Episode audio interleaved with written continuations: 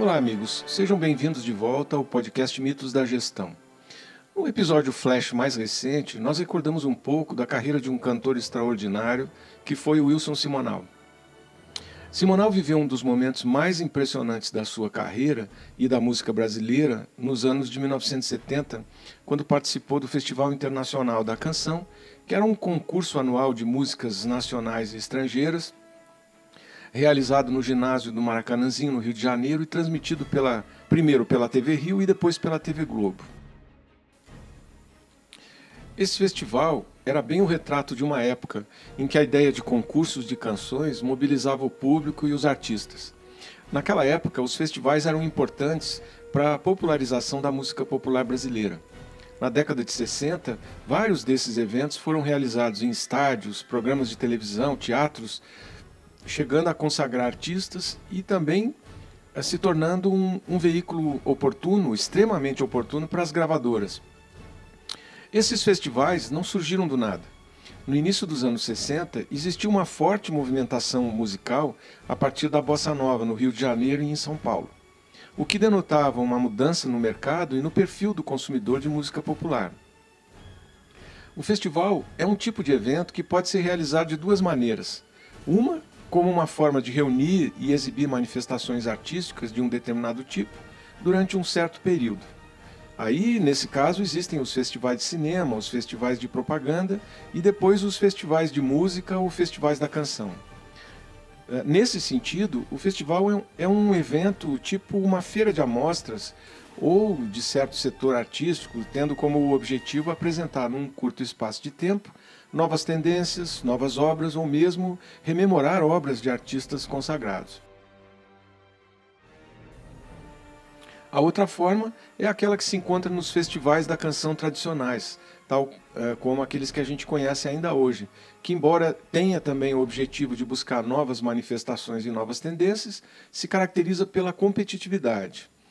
É a grande diferença do primeiro. Como exemplo, a gente tem os festivais de cinema de Cannes, de Veneza, que por mais que os concorrentes é, dissimulem, a gente sabe que todos querem ganhar o troféu, todos querem a vitória. No Brasil, quando se trata de festival de música popular, a ideia é que seja mesmo uma competição de canções e não uma competição entre grupos, bandas ou intérpretes.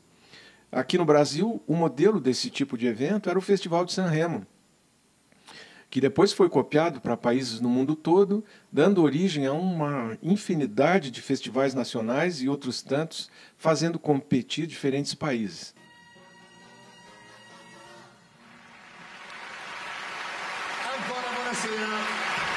Benvenuti. Ancora una volta si rinnova questo rito con il Teatro Ariston di Sanremo e guardate anche questo dirigibile, questo dirigibile che ci dà delle immagini particolari ed è il nostro regista, il Giro Landi, che cura i particolari di questa manifestazione. Un saluto anche a lui. Também se copiou alguma coisa do Festival do Mercado Internacional do Disco e da Edição Musical, o MIDEM, da França. E diferentemente dos festivais europeus, ainda que também tenham sido concebidos primariamente para apresentar novos talentos aos profissionais da indústria musical, os festivais brasileiros eram estruturados como competições de músicas, com prêmios em dinheiro e troféus para os vencedores. O fato é que esses eventos musicais, ocorridos no período entre 65 e 85, acabaram se tornando um tipo de marco histórico e cultural no Brasil considerado por muita gente até hoje como um dos momentos mais criativos da nossa música popular. Esses festivais revelaram grandes talentos da música popular brasileira e também belíssimas composições. Eles aconteciam uh, com a presença atuante do auditório, que se organizava como torcida de futebol, com faixas, bandeiras, gritos e palavras de ordem, enchendo os auditórios de televisão com uma ânsia gigantesca de participar, de criticar e de escolher. Atenção, Brasil! Atenção, países participantes do primeiro Festival Internacional da Canção Popular. Cinco, quatro, três, dois, um. Boa sorte, maestro!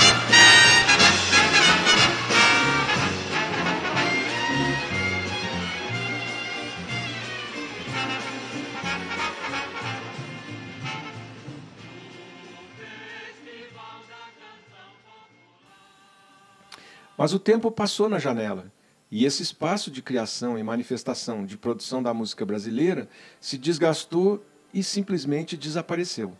Os festivais, que eram um veículo para o artista se tornar conhecido no Brasil, para vender discos, enfim, para fazer parte do mercado cultural e ganhar dinheiro, quando o mercado mudou, simplesmente desapareceram. O fato é que os festivais surgiram e prosperaram em um período conturbado da vida política e social do Brasil e muitas vezes representaram a voz do povo, que desejava expressar seus sentimentos, suas ideias e seus ideais. Quem participava dos festivais tinha que ter coragem para aceitar o desafio de fazer um discurso crítico num tempo em que havia censura prévia nas redações dos jornais e revistas e em toda a produção cultural. Merecem o nosso respeito.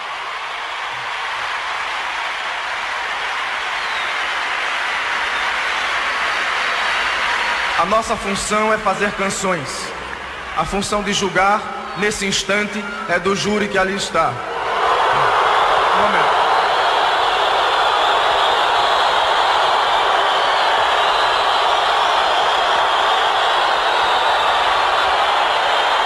Por favor. Por favor.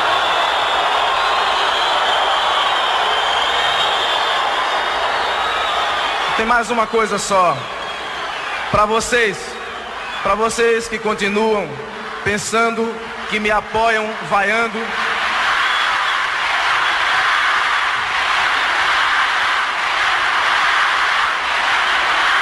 Gente, gente, por favor.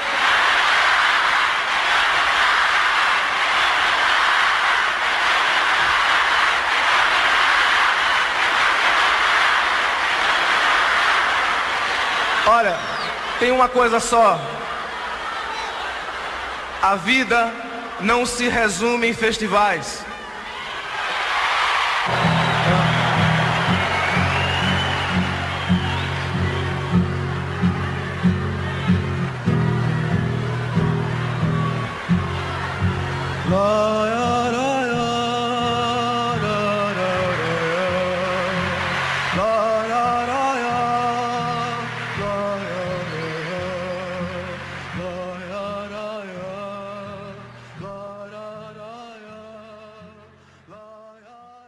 Havia palavras e assuntos que eram proibidos. Jornalistas e editores de jornais perseguidos por serem formadores de opinião e por representarem perigo aos interesses do governo. Se no início os festivais tinham por objetivo realizar um evento social e cultural que movimentasse a cidade escolhida para sua realização, estimulando o turismo, levando para lá um público selecionado, a exemplo do que ocorria no Festival de San Remo, na Itália, com o tempo, os festivais ganharam repercussão e acabaram se tornando um marco na história cultural e política do Brasil. Muitas canções foram proibidas, outras tiveram suas letras modificadas e outras ainda se tornaram referência de uma época. Tinha-se que contar com a habilidade dos compositores que, utilizando recursos linguísticos, tentavam transmitir sua mensagem sem dizer o que não podia ser dito.